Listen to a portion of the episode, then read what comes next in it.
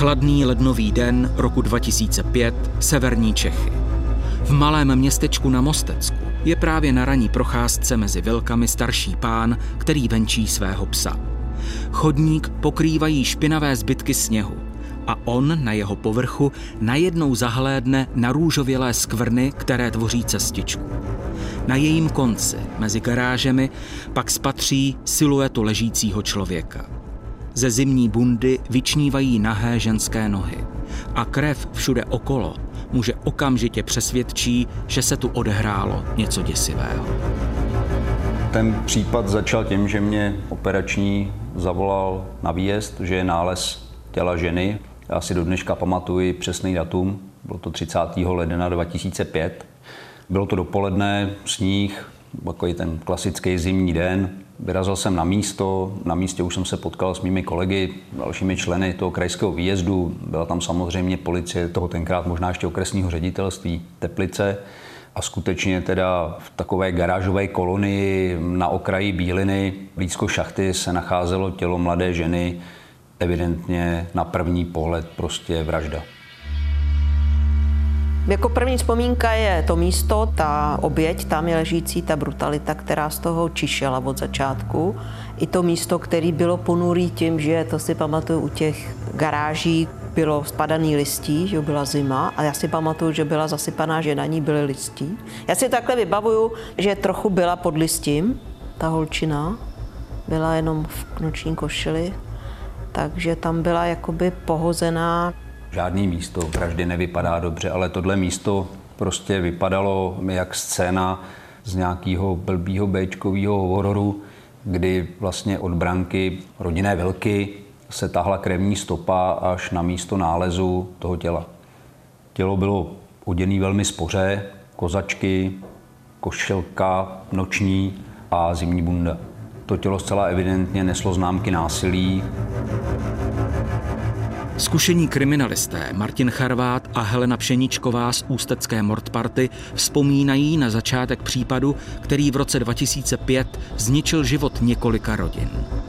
Pátrání po vrahovi začalo okamžitě a soudní lékař Jiří Hladík zatím zjišťoval, jak dívka zemřela.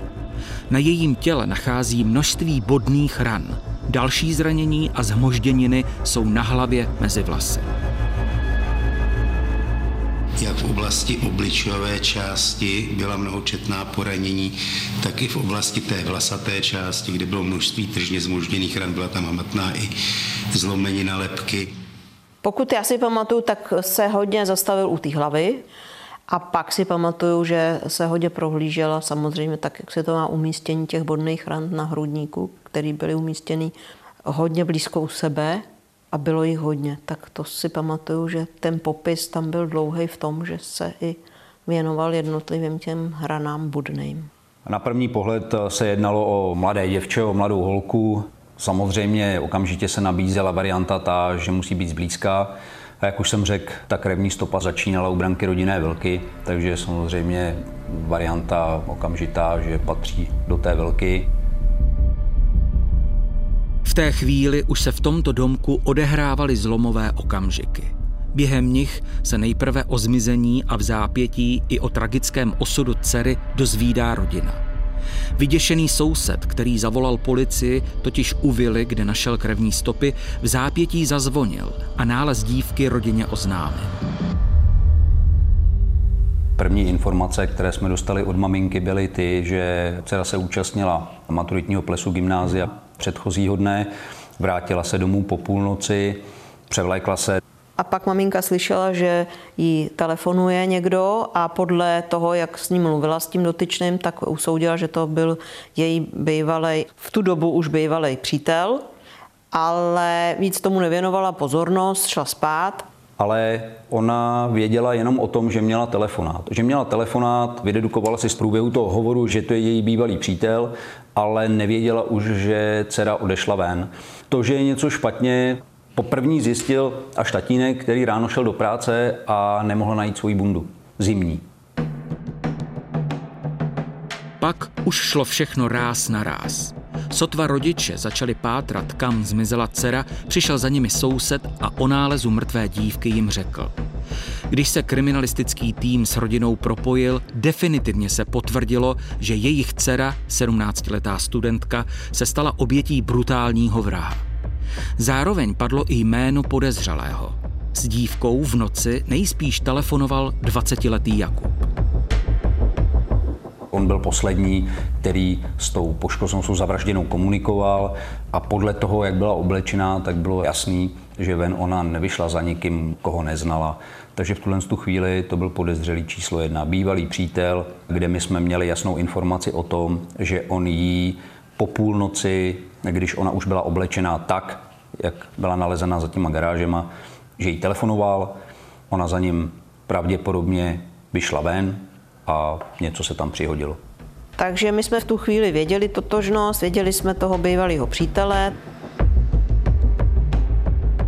Jakub žil ve stejném městě. S dívkou chodili téměř tři roky a před dvěma měsíci se rozešli. Martin Charvát s kolegy proto zamířil na adresu, kde měl bydlet. On nám otevřel, my jsme s ním normálně komunikovali, my jsme potřebovali věci, které měl ten večer na sobě, takže on nám je ukázal, oni vyseli v koupelně a z těch věcí odkapávala růžová voda. Pojali podezření, že to je krev, takže se předvedl na služebnu, ale popíral, že by jí něco provedl. On přiznal to, že byli na plese, že tam spolu měli nějaký konflikt, ale s tím, že potom se rozešli a on už neví, co se s ní stalo. Jakub tvrdil, že bývalé přítelkyni v noci volal kvůli knížkám, které si měli vrátit, ale rozhodně se prý nesetkali. Jeho šaty policie okamžitě odeslala na genetiku. Operativci pátrali mezi společnými známými obou a vyslýchali svědky, kteří se ten večer pohybovali v jejich společnosti. Ukázalo se, že na ples šli spolu, ale strhla se mezi nimi prudká hádka. Zjistili jsme, že na tom plese se s tou poškozenou pohádali. Ona z toho plesu odešla někdy v 11 hodin, nechala se odvést domů svým kamarádem a on z toho plesu odešel o něco později. Od jiných spolužáků jsme věděli, že odcházel z plesu s dalšími dvěma kamarády, kteří byli známí, takže pro ty se taky zajalo odděleně se vyslýchali. Nasvědčoval tomu i časový snímek. Z toho nevyplývalo, že by někdo jiný mohl zabít, že by to byla velká souhra náhod. Takže potom se teda uhodilo na to hlavního. Probíhal výslech a další část týmu severočeské kriminálky zároveň zjišťovala okolnosti odchodu dívky z domova. Rodina už identifikovala i tátovu bundu, kterou měla při nálezu na sobě. Tu zimní bundu měla ta poškozená na sobě takže ona prostě si oblékla kozačky, měla tu noční košili, kterou jí naposledy viděla maminka a potom, co teda proběh ten hovor, tak ona skutečně za tím svým bývalým přítelem vyšla ven před ten dům a vzala si na sebe z věšáku tu tatínkovou bundu. Okolností, které nasvědčovaly tomu, že tři kamarádi mají se smrtí dívky něco společného, přibývalo takže už nějaký obrázek jsme měli. Vyslýchali se svědci, kteří byli na tom plese, pak k té osobnosti a vůbec ke všem těm vztahům se vyslýchali i kamarádi v Praze, protože tam oni studovali. My jsme u toho výslechu byli celkem tři. Byl tam můj kolega vyšetřovatel, byla tam moje tehdejší vedoucí, byl jsem tam já a ten výslech prostě nikam nesměřoval. A tenkrát eh, byl to takový trochu risk ode mě, kdy opravdu eh, jsem na něj uhodil s tím, že víme, co se stalo, že víme, s kým to spáchal, že prostě spadla klec. A teď jsem cítil i od těch mých kolegů, že s tím úplně souhlasí, s tím postupem vidíte na tom vyslíchaným, že třeba už bych chtěl něco říct, tak pak mu hodit jakoby vějíčku a teď je na zkušenosti toho vyslýchajícího a odhadu té situace a té osobnosti toho člověka, co může říct. Jo? On úplně neriskoval podle mě, protože ono to stejně k ním směřovalo. Trvalo několik málo vteřin, než dívčin bývalý přítel znovu promluvil. A potvrdilo se, že jeho přiznání už bylo na spadnutí. Takže to bylo až tím, když jsme mu předestřeli, co teda všechno víme a co si myslíme, že se stalo. No a na to on se teda chytil a k té věci se doznal. Tam bylo spoustu zatím nepřímých důkazů a všechno to k ním směřovalo. Takže to byl jenom opravdu ten spouštěčí mechanismus, který v něm spustil to, že už to všechno řekl. My jsme v tu chvíli poměrně důrazně na něj vybalili všechno, co víme a ono to vyšlo. Ale to je to, co říkám, on potřeboval a já jsem nějakým způsobem cítil, že prostě on neví, jak do toho. On prostě seděl, povídal, ale on nevěděl, jak začít.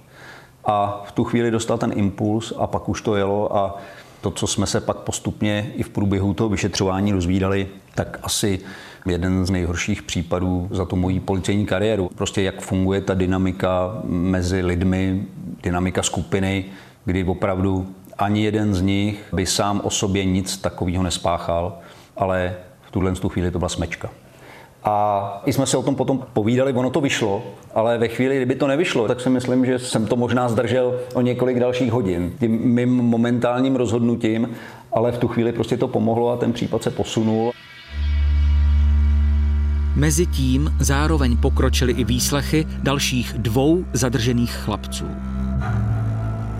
Těm rozhodně netrvalo tak dlouho, aby se s náma začali bavit o tom, co se toho večera stalo. Takže my jsme měli postupně doznání těch jeho kamarádů. Nicméně každý samozřejmě měl nějakou svoji variantu, svoji verzi, vyvinoval se z toho a tu vinu házeli na toho přítele. Ten ale začal spontánně vypovídat a popsal, jak se vše seběhlo. Pro něj to byl ten impuls, že asi skutečně už není cesta ven a on otočil a začal teda vypovídat s tím, že už dlouhou dobu přemýšlí o kanibalismu, už dlouhou dobu přemýšlí o tom, jaký by to bylo zabít člověka. Jakub chodil do školy v Praze a i tam měl kolem sebe skupinu přátel, se kterými se scházel v hospodě a pravidelně na téma smrti rozvíjeli nejrůznější teorie. Dva jeho nejbližší kamarádi ale byli ze severu Čech, kde bydlel. Oni už o tom věděli, oni do toho byli vtažení, oni už v minulosti vymýšleli nějaký plán, jak někoho unést, zabít a sníst. Jeden z nich byl student elektrotechniky, ale měl prostě velmi blízko k anatomii, byl to jeho koníček.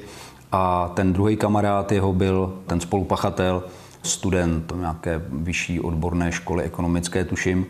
A vím, že to byl amatérský divadelník. A ty v tom už byli, dokonce pak ten plán, o kterém my jsme se postupně rozvídali, vyšperkovali tak, že by to mělo být nelépe nějaké malé dítě, protože s tím malým dítětem se dobře manipuluje. Samozřejmě my jsme se i těma variantama zabývali, my jsme všem to prověřovali, ale samozřejmě nikdy nikdo nechybí, když to řeknu tak jako by úplně, úplně jednoduše. Jakuba skutečnost, že jeho bývalá dívka odešla z maturitního plesu s jiným klukem, rozuřila k nepříčetnosti a kamarádi ho marně uklidňovali. V zápětí zazněla věta, která navázala na jejich dlouho omílané plány a teorie, jaké by to bylo někoho zabít. Jakub totiž pronesl. Jestli to chceme udělat, tak to musí být dnes. vyšla ven, protože ten přítel ji vylákal. Teď už nevím z jakého důvodu, zřejmě protože se ten den pohádali, co jí přesně řekl, to nevím. A jakmile vyšla ven, tak viděla jenom jeho, ale byli tam schovaní další ty dva spolupachatelé, kdy ji chytli za ústa. Ten divadelník, ten měl připravenou paličku, klempířskou paličku, takovou gumovou, kterou si přinesli sebou, kterou si vzali ve sklepě u toho kamaráda třetího. Ten třetí ten postával opodál u těch garáží, ten se úplně přímo toho začátku neúčastnil. A prakticky jakmile ta poškozená vyšla před tu branku, tak jí nedali vůbec žádnou šanci a tou paličkou se dá říct tu chvíli utloukli. Bezvládné tělo už odtahli těm garážím, kde teda na ně čekal ten třetí, zjišťovali životní funkce. Dívka ale stále žila a tak se dohodli, že ji usmrtí dupnutím na hrudník. Když ani to nevyšlo, vzali do ruky nůž. Jeden z nich vytáhl nůž, ten nůž předal tomu hlavnímu pachateli a ten hlavní pachatel vlastně jako ten organizátor, on to říká jako, že z milosrdenství, že z toho, aby se netrápila, tak jí zasadil ještě jedenáct bodných a bodnořezných ran do hrudníku, do krku. Takže kombinací údery paličkou, tupým násilím a bodáním nožem vlastně dokonali tuhle tu vraždu. Velká brutalita, zbytečná. Úplně nesmyslná brutalita, protože ona už měla rozbitou tu hlavu a prostě bodali do ní. Zjistili ale, že si nic nepřipravili a nemají ani auto, kterým mrtvolu podle svých plánů chtěli odvést. A tak se vydali do nedalekého baru, kde popíjeli a vymýšleli, co dál. Po nějaké domluvě se vrátili, aby to vypadalo jako, že to je sexuální motiv, taky stáhli kalhotky a odhodili je. Na to místo už se vrátil jenom ten přítel, ten hlavní pachatel, s tím, že jde narafičit, že se jednalo o sexuální motiv, svléklý kalhotky a ty kalhotky vlastně přines sebou těm dvou kamarádům, kteří ho ale přesvědčili o tom, aby se jich zbavil, že by ho to mohlo usvědčit z toho činu. Když si tak jakoby teď zpětně každý promítne, jakým způsobem to běželo, tak prostě oni jednali úplně prostě diletantsky, protože těch stop oni zanechali od, od toho prvopočátku. Tenhle případ byl z toho kriminalistického hlediska pro tu policii naprosto jasný ale oni pořád hráli nějakou hru nebo pořád hráli podle nějakého scénáře, o kterém oni se prostě bavili měsíce předtím. Měli sděleno obvinění a pak už teda si klasicky přibírá psychiatr, psycholog, soudní znalec samozřejmě na zranění. No a z těch psychologických, respektive psychiatrických vyšetření vzešla tady ta jeho choroba, že je nebezpečný. Ten hlavní pachatel má diagnózu, vlastně tu nejhorší diagnózu, která je možná, je to nekrofilní sadista, jak jsme zjistili posudky. No a tady si myslím, že on sice byl schopný rozpoznat tu nebezpečnost svého jednání, ale rozhodně nebyl schopný asi se ovládat. Byli tam jsem ještě dva přátelé, kteří tam, nebo kamarádi, kteří tam byli úplně náhodou u toho. Místo, aby se mi v tom snažili zabránit, tak mi ještě jakoby pomáhali. To je prostě smečka. Dva už jsou smečka a jeden před druhým už těžko coune. To už by podle mě musela být silná osobnost, která by řekla, ne, tak já do tohohle nejdu. Ale to ani jeden z nich nebyl, že jo? To byly jednoduchý kluci, kteří jako se hledali a měli takovou osobnost emočně, nebyli úplně vyzrálí, takže tyhle na to tu odvahu už podle mě neměli. Nebyli jsme u toho, můžeme si možná domýšlet, že jim řekne buď sráp a podobně, že jo, přece jsme se na tom domluvili, teď neutečeš, přesná slova nevíme, ale můžeme si to tak domýšlet, že by to tak i mohlo být a že v tomhle hecoval. V době, kdy jsme byli spolu, tak by mě napadlo jít třeba praštit nebo něco a jsem nikdy na ničím takým neuvažoval. A potom, když už jsme spolu nebyli, tak mě to i napadlo. Byla to žárlivost a byl to hrozný vztek a určitě bezmoc. A zároveň jsem nechápal, jak člověk, kterýho jsem měl tak hodně rád a o kterém jsem si myslel, že má rád mě, může úmyslně, vědomně dělat něco, aby mi tím ublížil. Přestože si Jakub vymýšlel nejrůznější zástupné důvody, jak mu bývalá dívka ubližovala, pro tým Martina Charváta a Heleny Pšeničkové byl motiv jasný. Jednoznačně jeho zhrzelost. Že motivem, ten impuls, takový ten finální motiv, byla ta hádka a to, že on byl zhrzený milenec v tu chvíli. Nechali se strhnout, ty okolnosti se seběhly tak, jak to není neobvyklý. Potkali se prostě osoby, které každá sama o sobě by ten čin nespáchala. Kromě toho hlavního pachatele, který teda trpí tou nemocí, tak další dva se setkali v tom, že jejich osobnosti byly nevyzrálí a se sklony k předvádění se, touze zaujmout pozornost, což teda odpovídá, že pak jeden před druhým, i kdyby jeden chtěl odejít, tak už mu to nejde, protože by se schodil před těma ostatníma. A to si myslím, že v tom věku i vzhledem k těm jejich osobnostem a charakteru prostě si nemohli dovolit, proto už tu hru v úvozovkách, kterou si začali a samozřejmě se hecovali už předtím, jaký by to bylo zabít člověka, jaký je pocit. No a v tu chvíli už byli ve vleku těch událostí, ze kterých už si myslím nešlo vyskočit. Pokud zkoumanému vychází spojitost psychologické a psychiatrické diagnózy, jedná se o těžko napravitelnou osobnost a resocializace je často téměř nemožná. To podle odborníků platilo i v případě Jakuba. Vyšlo jim, že ten stupeň společenské nebezpečnosti je mimořádně vysoký. Kromě sexuální deviace v něj byla shledána i těžká smíšená porocha osobnosti, medicínsky neovlivnitelná, tam je teda ten psychologický. A má egoistické potřeby a ta jeho náprava je obzvlášť stížena.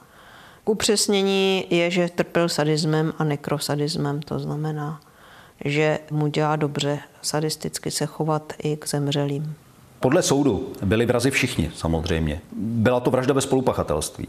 Každý nějakou svojí měrou přispěl k tomu, co se stalo. Samozřejmě hlavním pachatelem byl ten její bývalý přítel, který prostě má diagnózu, který je nemocný.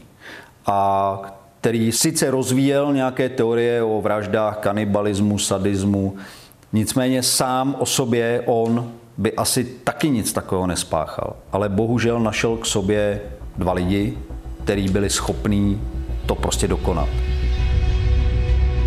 Jakub a jeho komplic, který dívku napadl paličkou, nakonec u soudu dostali 20 let. Třetí kumpán, který s nimi čin plánoval a všeho se účastnil, aniž by svým kamarádům ve vraždě zabránil, odešel s trestem 18 let za mřížemi. Brečel jediný z nich a to byl ten, co měl rád to divadlo. Ale on nebrečel nad tím, co se stalo. On brečel nad sebou. On to tam i konstatoval, že si vlastně zkazil život. To vůbec v tu chvíli nepadla žádná lítost nad tím, že prostě zabili člověka, že zabili mladou holku. On brečel nad tím, že si zkazil život. A to byl jediný, který projevil nějaké emoce. Tomu se nedá určitě zabránit. No. Ale nebylo to poprvé, je to, někdy to tak je. No.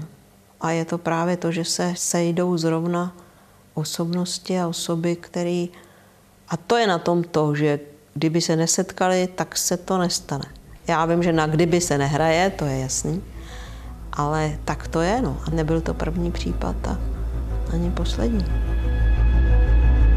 O tom, co se stalo, bývalý přítel dívky a její úkladný vrah stále může přemítat za zdmi vězení. A jako memento zní jeho konstatování, že si tehdy vůbec neuvědomoval, jak snadné je překročit onu hranici od myšlenky k činu. A jak právě proto vůbec neřešil ani důsledky, které se dotknou úplně všech. Tenkrát jsem vůbec netušil, co všechno bude následovat. Tenkrát jsem si to vůbec nedokázal představit. Člověk, který nemá takovou zkušenost, tak si myslí, že jeho se to netýká. Že, to, že takovéhle věci se dějou třeba jenom v televizi nebo v novinách.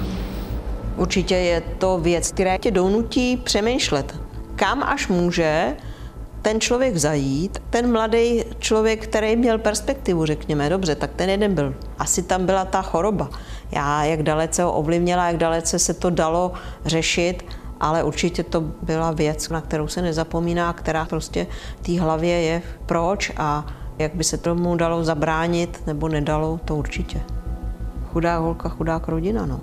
Ten případ z toho kriminalistického hlediska je naprosto jednoduchý ale z toho lidského hlediska je to naprostá zrůdnost. No. A jak říkám, se o tom i blbě mluví, ale myslím si, že to je případ, který by ta veřejnost měla znát, který asi je vhodný prezentovat, co všechno se může stát mezi lidmi.